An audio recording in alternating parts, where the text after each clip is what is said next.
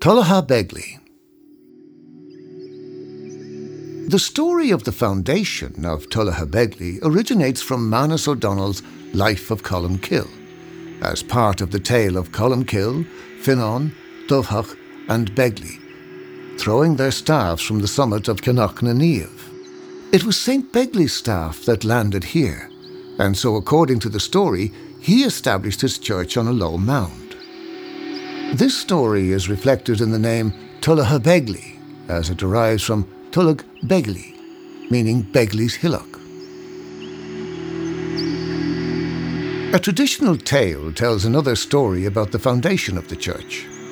It describes how Begley was travelling through the land with no fixed destination in mind, only that God wanted him to continue travelling until he found the right place to establish a church. Begley had no possessions, save for a donkey that he had found lost and wandering by itself.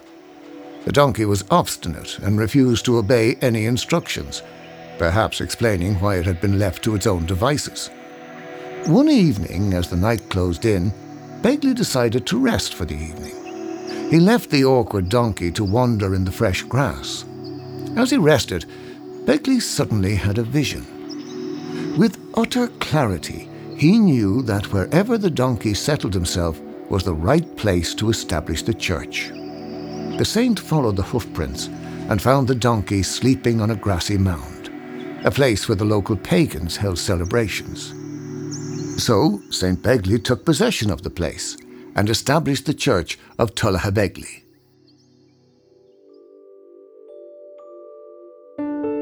Today you can find the foundations of a medieval church set within a historic graveyard. The hillock or low mound that the church stands on may be an earlier archaeological feature. In the field opposite, a more distinctive mound can be seen. This larger mound is known as An Reilig Bheag, meaning the small graveyard.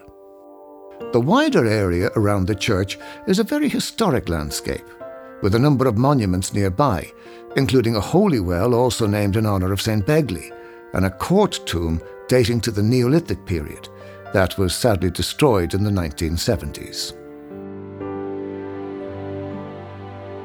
We leave Tullaghobegly now to follow the flight of the staff thrown by Colmcille as we set sail for Tory Island.